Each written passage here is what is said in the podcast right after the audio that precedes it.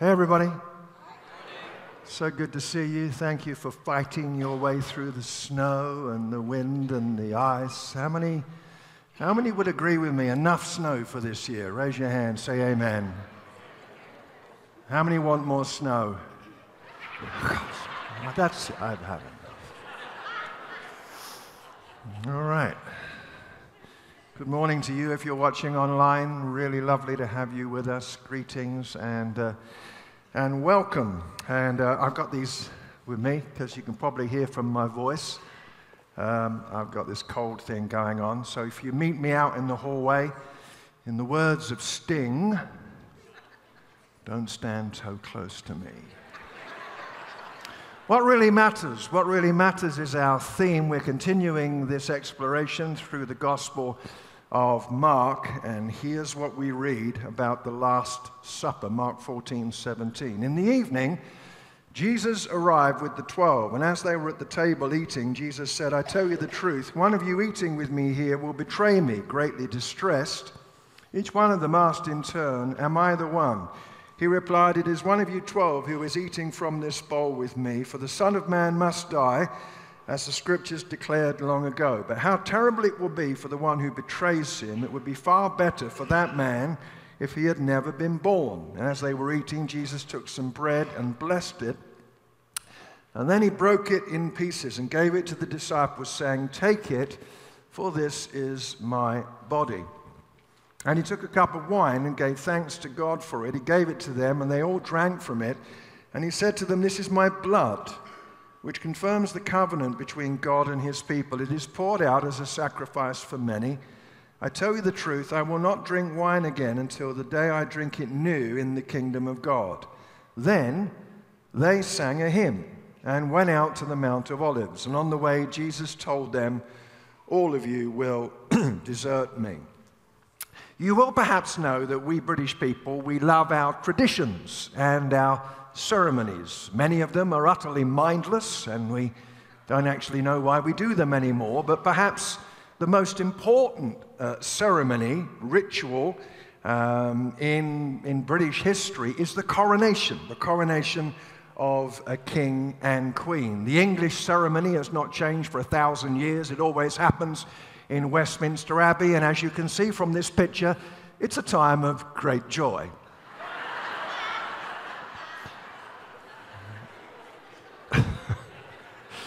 King Charles III is sitting there going, I've waited 50 years for this and now I have to wear this stupid hat. That's, what, that's what's going on. I just want you to imagine it's Westminster Abbey and, uh, and the coronation is taking place and millions perhaps are watching on TV from around the world when suddenly, 10 rows from the back of the Abbey, someone stands up and interrupts and says, Hey, this is boring.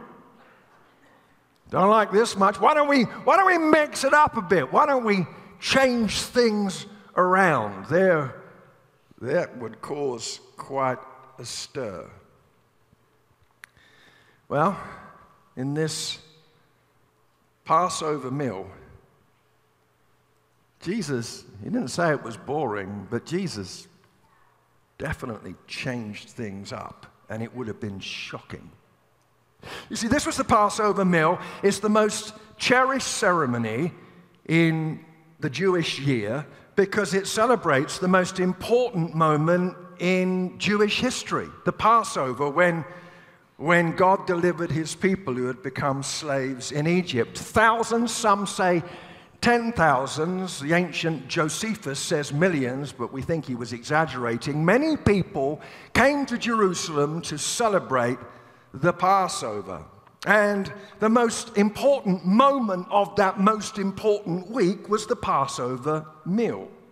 The Passover meal. Cups of wine were served, and then there's the food. The lamb reminded the Jews of the blood that was splashed on the doorposts of the door that, that epic night. And the bread reminded them, unleavened bread, reminded them of the haste with which they had to leave Egypt. They didn't have time for the bread to rise. And the bitter herbs, the bitter herbs, by the way, why don't you people pronounce the H? Herbs? herbs? That's horrible.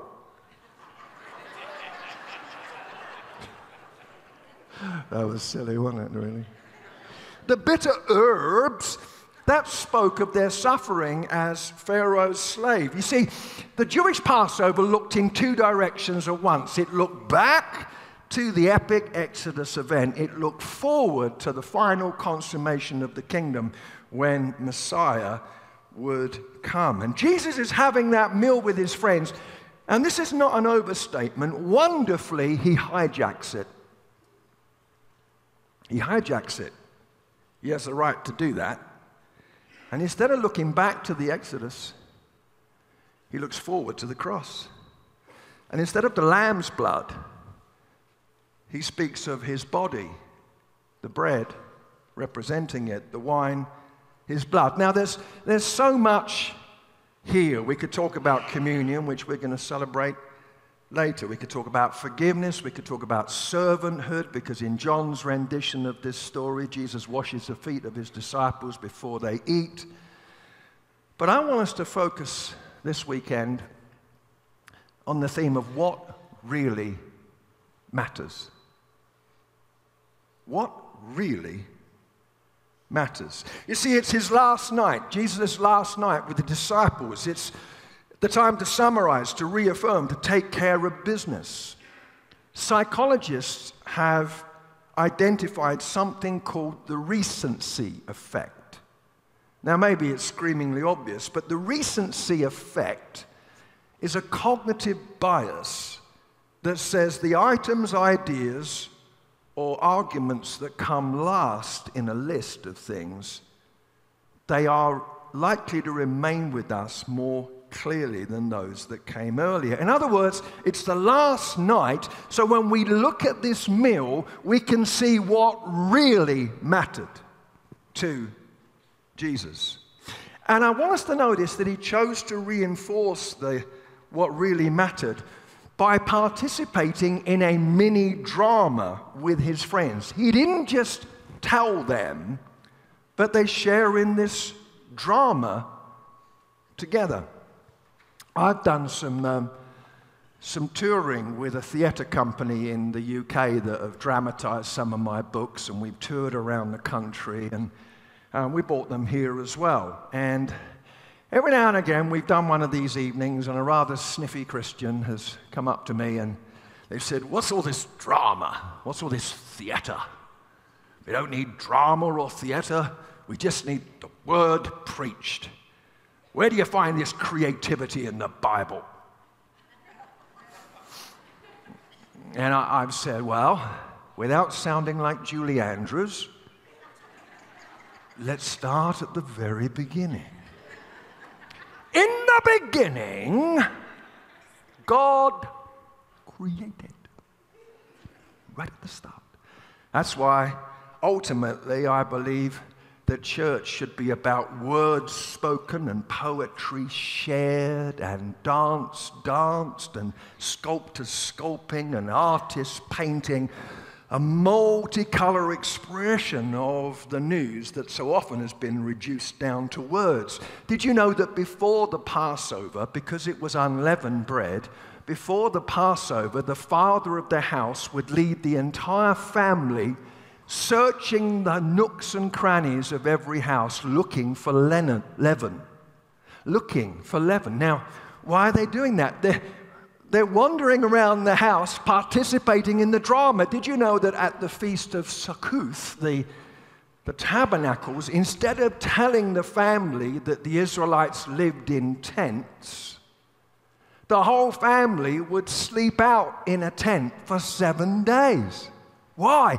Because they're not just hearing about the idea, they're participating in the feeling. And that's what this is about. It is a mini drama to reinforce what really matters. And I believe that we are at a moment in history where we have lost our grip on what really matters. And there are many, many reasons for that, but let me offer two. Number one, truth has been hijacked.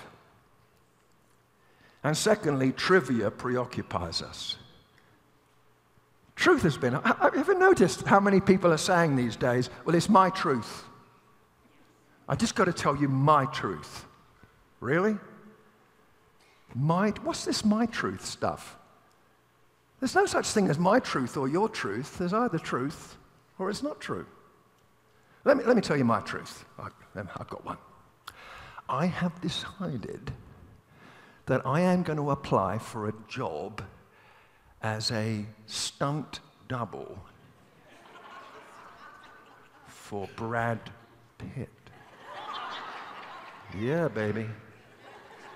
Why? Let me tell you my truth. I'm doing that because I think that me and Brad, we look very much alike. Thank you for your support. That's my truth. Don't you mess with my truth. It's my truth, therefore it must be true. It's relativism. It's ridiculous. Truth is either true or it's not. And you want to know something embarrassing? Something embarrassing happened to me this week. Wow, they all said. Last night, I was supposed to record a video for our small groups after the service. Finished the service last night, driving home. I always call my wife to let her know that joy is about to return to our household. Brad's on his way home, honey. She said, You're early. How come you're not recording the video? You know what I said? I said, Honey, we don't do those videos in summer. We don't do those videos in the summer. I'm driving on snow. She said, Honey, it's February. I said, Oh, it's no good me saying that's my truth. It ain't true, to use poor grammar. We're drowning. And then we're drowning in trivia. In 1985, Neil Postman published a book with a great title. It's called Amusing Ourselves to Death. And in the foreword, he contrasted the predictions about the future made decades ago by George Orwell in 1984. Anyone read that? We had to study that in high school back in 1820. And then Aldous Huxley's Brave New World, both predictions about the future. Orwell got it wrong. Huxley got it right. Orwell said books would be banned. Huxley said there'd be no reason to ban a book. Orwell said we would de- be deprived of information. And Huxley, decades before the avalanche of information that echoes, that is the internet, he said there would be information overload. Orwell said truth would be concealed, and Huxley said truth would be drowned by irrelevance. Orwell said we'd be a captive culture. Huxley said we'd be a trivial culture. This week on Instagram, and I'm embarrassed to tell you, please don't get upset, but in the 8:30 service, I mispronounced that and I called it Instagram. and now I repeated it. What's wrong with me? This week on Instagram, someone published a photograph of their salad. What freaked me out is that within an hour, a million people had viewed it.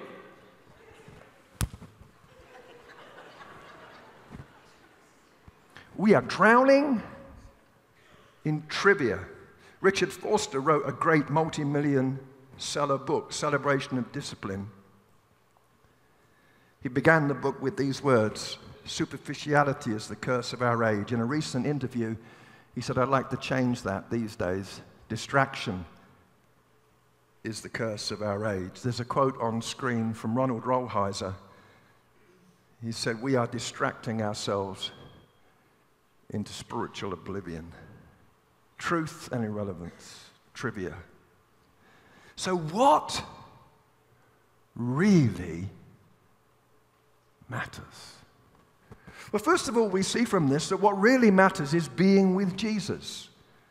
being with Jesus. In the evening, Jesus arrived with the 12.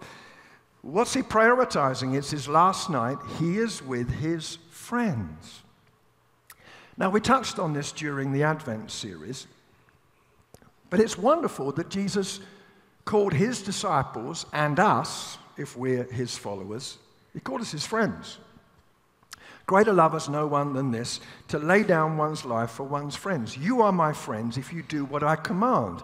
And we saw that in the Old Testament there is only one person who is called a friend of God. Only one person has that privilege. That's Abraham. And Abraham is celebrated as a friend of God in Isaiah chapter 41 and verse 8. And we read in James chapter 2 Abraham believed God, it was credited to him as righteousness.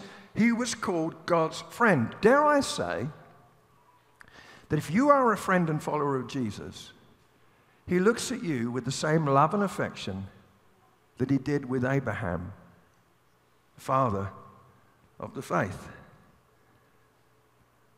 And we can forget that. I wonder what the first Bible verse was that you memorized if you're a Christian. Um, the second one that I memorized was John 3:16. The first one was Jesus wept because it's easier. For God so loved the world that he gave his only begotten Son, that whosoever believes on him would not perish but have everlasting life. The thing is this sometimes it's easier to believe that God loves the world than it is to believe that God loves me. Let's think about this. Jesus is the one who has had everything. He didn't begin his existence when he was born in Bethlehem. He is the eternal one who has always been. Everything that was made was made through him. Without him, nothing was made that was made. John chapter 1. He's had everything the throne of glory, every, every, everything you could possibly want. But there was one thing that he had after the cross that he didn't have before the cross. That was the potential of being able to call you and me friends. Because the Bible says before we were enemies of God. But what Jesus did at the cross changed all of that. Archbishop Tutu said, God created us not because he is lonely and needs us, but because he loves us and wants us. Why did Jesus go through all of this pain? Hebrews 12. For the joy set before him, he endured the cross, scorning its shame and sat down at the right hand of the throne of God. What was the joy? Well, it's sitting down again at the right hand at the throne of God. But part of the joy is being with us forever. You say, really? Yeah, Luke 15 says there's joy in the presence of the angels in heaven when one sinner repents. And part of the joy is his friendship with us. That so impacted me this week. You might want to try this. This week, when I've come to prayer, I've started my prayers by saying this Lord Jesus, my dear friend, it's changed my week. I came to preach this weekend and I said, Jesus, I'm so glad we get to do this as friends. You're my Lord, you're my Savior, you're my friend. I also want you to know that Clara and Enda and Justin declared their friendship with Jesus with such celebration in baptism. How wonderful to witness that. By the way, you can be baptized in water. We're doing that at Easter. Come to the class on Palm Sunday. If you've not been baptized, that's the next step as a follower of Jesus. But I want you to know that at the end of this service, a few minutes from now, there'll be an opportunity for you to become a friend of Jesus if, that, if that's what you like, because friendship begins with yes. Already over the course of this weekend, I think last night in our first service this morning, around 20 people have said yes to Jesus and shared in communion for the very first time. And guess what? Guess what? Not because you're here, and certainly not because I'm here, but because the Lord is here. It's going to happen again this service. Just letting you know. it is. What matters most? Friendship with Jesus. What really matters, secondly, is traveling together. Traveling together as they were at the table eating. Now, Passover was a family meal. Sometimes two families would join together, but it's basically a family event. And Jesus is showing us that in walking with him, we become part of a family. Philip Yancey, in his book, Vanishing Grace, summarizes the theme of the whole Bible, Genesis to Revelation, with this statement God gets his family back. Fellowship, being together.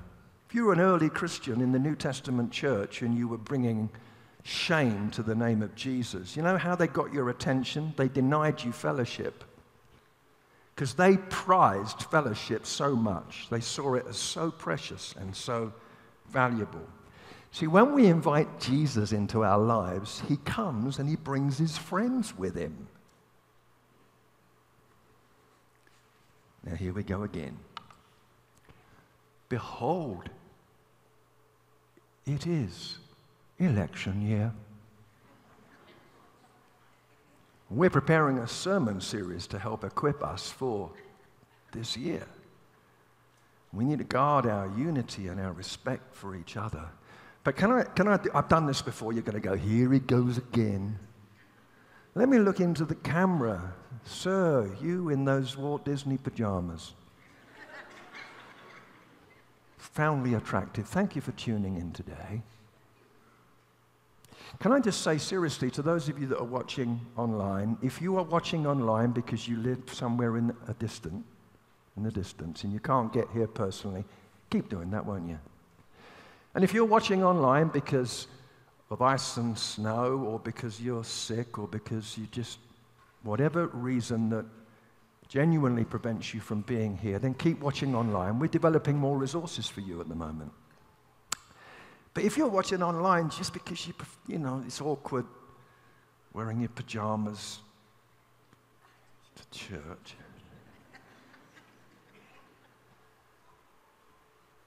come on back. come on back. Because there is something profoundly beautiful about standing shoulder to shoulder with your family when life renders you speechless. Come on back. What really matters, fellowship together. Thirdly, what really matters, faithfulness in dark times faithfulness in dark times. Then they sang a hymn and went out to the Mount of Olives. Now, that walk to the Mount of Olives took about 15 minutes, Gethsemane at the foot of the mount. How do you walk to agony and trial and a terrible execution? How do you do that? How do you suffer? Now, that's a massive subject, but let me make one observation. I'll tell you what Jesus did. He affirmed the goodness of God because they sang a hymn. The Passover hymn was the Hallel, Psalm 113 through 118. and they would save Psalm 118 to the end of the meal. So we now know what Jesus declared before he walked to Gethsemane. We're going to declare these words together. And what's going to happen is this just a few of them. I'm going to, I'm going to begin it, and then you're going to say the words that are italicized. You look confused. The slopey ones. Are you ready? You ready? Okay, here we go. Give thanks to the Lord, for he is good. I mean, reasonable, but frankly not fitting in exuberance and volume for the words that we're saying together. So do better. Here we go. Give thanks to the Lord, for he is good. Oh, that's so good. Let Israel say, Let the house of Aaron say, Let those who fear the Lord say. And then the very last line, just before they walked out the door, having stood with his friends who were all saying, God is good, God is good, God is good, God is good, God is good, God is good. His very last line, let's say it together give thanks to the Lord, for he is good. His love endures forever. God is good. Peter Kuzmič, a missiologist, theologian, was talking to a Ukrainian student, not a believer, showed her a series of photographs and said, Which of these photographs resonate with you when you think about the idea of God? And she picked a photograph of a hand with a lizard on it, and the lizard was biting the hand. That was her view. William Barry says, We all have our own default view of God. Please hear this. Our basic idea of what God is like emerges not when life is good, but when it's really bad.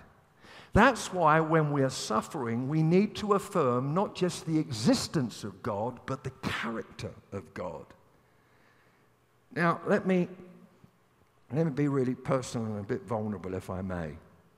Many of you know that some months ago, my wife, Kay, uh, was given an antibiotic back in England, and her liver enzymes went to 28 times normal. One in 20,000 experiences liver failure. She's that one in 20,000. Uh, she was fluorescent yellow with the jaundice. And this week, our family doctor told us that someone with 28 times the right score in his lifetime of medicine, he's near retirement, he'd never seen anyone survive that. That was the situation. And I am kind of embarrassed to make an admission to you because I kind of panic. We have an arrangement in our marriage. Uh, Kay takes care of prayerful peace, and I take care of the screaming. It's worked really well for us over the years. But not only was I screaming, but I'm embarrassed to tell you that a default view of God emerged. And I'm like, God, are you doing this to us because of something that I've done? You're getting even, you're vengeful. I mean, I didn't think it was anything Kay did because she's a lot nicer than me, so it'd probably been me. Or, God, are you indifferent to this? Or, God, did you, is this part of your plan? Even though Jesus never once said to someone who was suffering, This is part of the plan. And it's not what we think, it's what we feel. That's what emerged. Let me illustrate that. On my way here to the office this week, I'm driving along Harmony. And you know that moment when you're driving at the speed limit? Yes, indeed. And the Green light turns orange, yellow, amber. I don't know. I'm colorblind anyway, but changes color. And how many know what I'm talking about? You have that moment of decision. Do I put my foot down? Or do I slam on the brake? Do I go through or do I stop? So I made a split second decision. I'm going through. And I went through legally, although barely. All I know is as soon as I went under that light, I know it turned red. It was then that I saw the police car right behind me. And he'd stopped at the light. And I turned right onto Timberline, heading here. And now he is behind me. And he's tapping something into his screen. How do I know? I'm studying him in my mirror. I'm like, He's putting my registration onto the screen. We're about to meet for a happy little chat. Then I realize I'm almost here at Timberline. And so I'm going to pull onto the parking lot, hotly pursued by law enforcement. Pastor Brent, sitting here is going to see that. I will never forget it. It will be a moment of celebrated mirth for all eternity. What can I do to avoid this public humiliation? I decided that there was an apartment block that I really needed to investigate. I've never been in that area before, and I thought now is a great time. Not trying to avoid the officer, but rather thinking at least we can have a little chat in private where Brent can't see. So I pull in and I wait. And he drives on. He wasn't looking for me at all. But I was shaking. I was like uptight. And that was my default view of God in the beginning of this season. Kay had a scan this week. Not 28 times anymore, five or six times more than normal. But the ultrasound scan reveals that her liver is normal, unscarred, healthy. She hasn't been here since July, but she's sitting over there right now for the first time.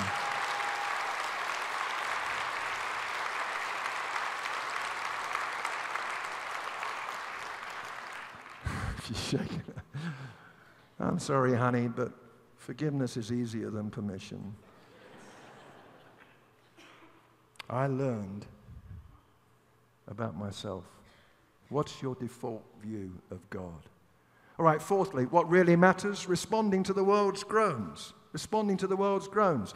Jesus said, I tell you, I will not drink from this fruit of the vine from now on until that day when I drink it new with you in my Father's kingdom. That's the Matthew version. That signals to us that the disciples are not there just to have a nice little time with Jesus. They're world changers in the making. They are going to change the world as the kingdom of God gradually comes.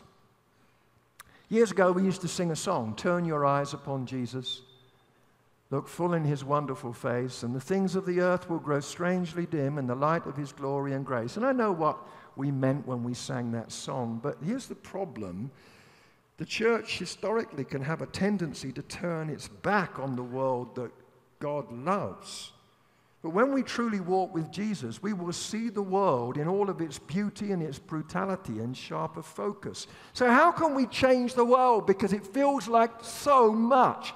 Here's a clue listen to the groans. Say, what? Sounds kind of weird. Well, here's what Romans says Romans says, We know that the whole creation has been groaning as in the pains of childbirth, right up to the present time. Creation is groaning for the coming of Christ, even though it doesn't know it. And we hear the groans of, of the poor and the, the homeless. We hear the groans of those who've never heard the message. We hear the groans of the persecuted church. Why do we have You Count that we recently celebrated? Because Greg and Vicky and their marvelous team they have heard the groans. And they can't hear every groan, but I believe that if we will open our hearts, God will allow us to hear a groan that we might respond to. You say, that sounds like hard work and a bit of pain. Whoever thought that life was about navigating an existence where we'd be impervious to pain? When Jesus healed the leper, he gave him the gift of pain back. We're not called to live our lives just for the giggles, but also to listen to the groans. What really matters? Maybe even in this week, we could say, God, what are the nudges, the groans that you would want me to respond to? Well, the last thing is this what really matters? Giving our RSVP to God. Giving our RSVP to God. Look at what Jesus says. As they were at the table eating, Jesus said, I tell you the truth, one of you eating with me here will betray me. Greatly distressed, each one asked in turn, Am I the one? Um, I, don't, I don't speak much French. Bonjour. Hello. Monsieur. Sir. Herb. Herb. When I, when I go to France, um, what I do is I speak English with a French accent. It really impresses the locals. Hello! How are you? With my limited French, I can tell you that RSVP is a French phrase, répondez or répondez, s'il vous plaît. Respond if you please. But sometimes we, we kind of want to draw near and respond to God, but we don't feel worthy. But look who's around the table at the Last Supper. Look at this picture. There's Jesus back there in the middle, and uh, there's all these guys sitting around him with goldfish bowls on their heads. You say that's irreverent. Yeah, deliberately. Because it's not true. The, the suggestion is they're all kind of glow in the dark super saints. Judas would betray Jesus, but they all did. They all did. This text says they all drank, they all swore allegiance to Jesus, they all fell away, and they all fled. One commentator rather brutally says this supper is attended by traitors and cowards. With the obvious exception of Jesus, they're all messed up. And not only that, they're arrogant with it. Because they say, surely it's not me. And guess who's the worst? The worst among them in his arrogance is the guy chosen to stand up on the day of Pentecost, Peter. He's the worst. Because what does he say? He says, even if everybody else denies you, almost, yeah, I get it, losers.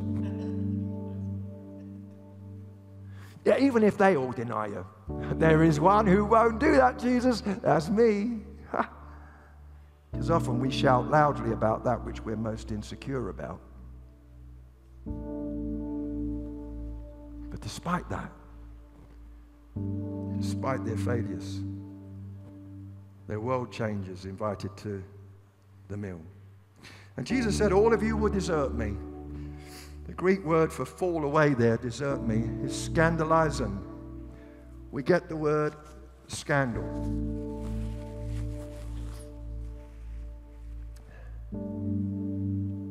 Some of us have had people get in our faces and they've said, You're a scandal. Just a scandal.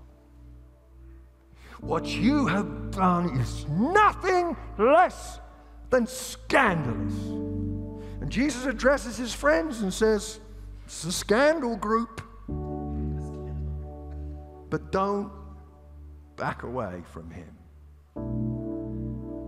Because as we come to Him, maybe having fallen for the 65th time, and we go, Can God forgive me again? Well, if He told His followers to forgive 70 times 7, not a mathematical calculation, but a metaphor for forgiving endlessly, do we think He's going to be anything less than us with us? Not an excuse to sin, that would be ridiculous, but an invitation to participate. And if you've been branded scandalous,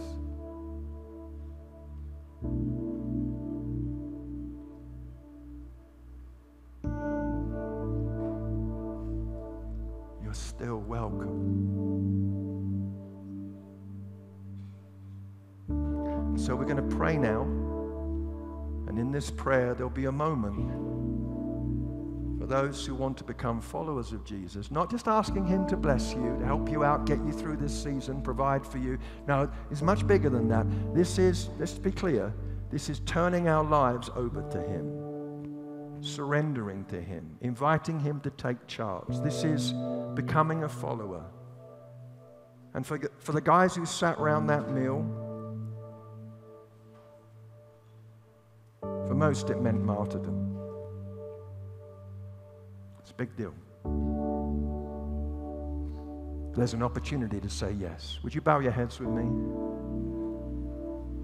Jesus, thank you for your beauty, your splendor, your loving kindness. Your love endures forever. We all pray that you would show us more of you as you really are. Especially for those who are walking a pathway of suffering and they have not had the good report yet. May they affirm your goodness by faith. Strengthen them to be able to do that. Lift them up. And now we come to that moment of prayer, that invitation to respond to the offer of friendship from Jesus. So if you want to do that join those who've already made that step this weekend, here is the prayer. I invite you to whisper it to the Lord. Jesus, I hear that you'd like to be my friend. And I would really like that. I don't understand what it ultimately means, but I'd like to turn things over to you now. I'd like to turn me over to you now. I ask you to forgive me, to cleanse me, to take charge of me. And at this moment, at 12:30 p.m. precisely, on a Sunday afternoon, I say yes to you. I say it in faith, believing that you will hear me and that you have heard me. Let's just keep our heads bowed. If you've just done that, if you've just prayed that prayer, I want to ask you to do something very simple to show now a brand new allegiance to Jesus. Because with friends, we're not ashamed of them. But no big display here. As our heads are bowed, if you've just made that choice by praying that prayer, can I ask you just to slip up your hand and hold it there a moment and then put it down? And wave at me, please, so I can see you around the building. And around the place, um, I'm saying, I don't know, 15 or so people, lovely children as well, responding. Jesus, Reveal yourself to each one. We thank you for your goodness. In Jesus' name, everybody said amen. Can we celebrate some new members of the family? Can we give thanks to God for them? And let me remind you again you know what the next step is, or one of the big next steps is? Baptism baptism, being baptized in water. But in the meantime, let's see. And maybe you didn't pick up the elements as you came in, either because you forgot or because at that point, an hour ago, you weren't a Christian. Now you are. And you can share. Let's see. So let's stand together if we're able. Let's stand. And at the sides of the building at the back, there are these capsules with the elements in. And if you'd like to go grab one because you've just become a follower of Jesus or you just forgot, go grab one right now. Let's have a bit of chaos around the place. Lovely to see people going to, to get those because we want to include you in this family meal. Wonderful.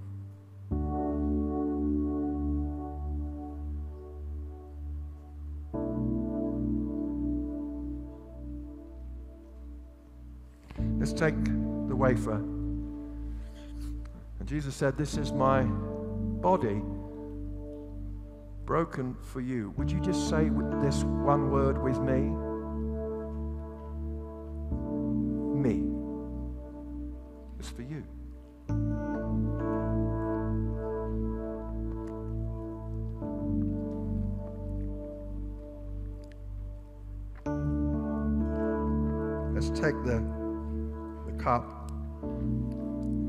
Which in this beautiful mini drama speaks to us of blood shed for the forgiveness for our sins.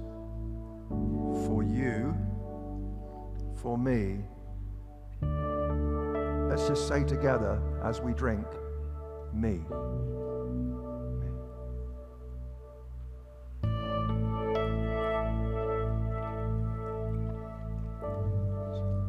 So, Lord, we declare your goodness and your beauty. We declare it in word, we declare it in song. Your love endures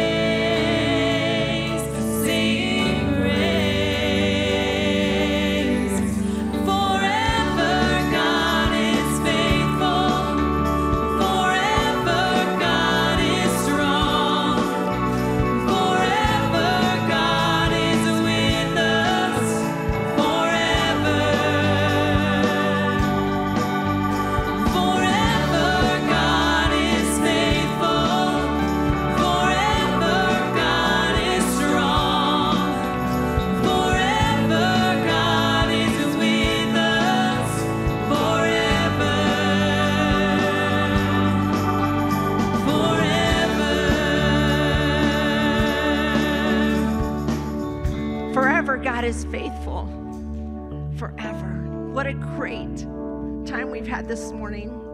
I would encourage you. Pay attention to that thought that stood out to you as Pastor Jeff was teaching. That's the Holy Spirit putting that in your heart. I have a tendency to forget things the moment I walk away, but if you can, write it down. For me, it was distraction. What am I allowing to be distracted by that would keep me from what God wants me to do or where He wants me to be. For those of you who said, I believe in the name of Jesus, and you accepted Him today as your friend and your Lord and Savior, we have these packets up here. They're on each side of the stage. We'd like you to take this home as your journey with Jesus, and we're excited to journey with you.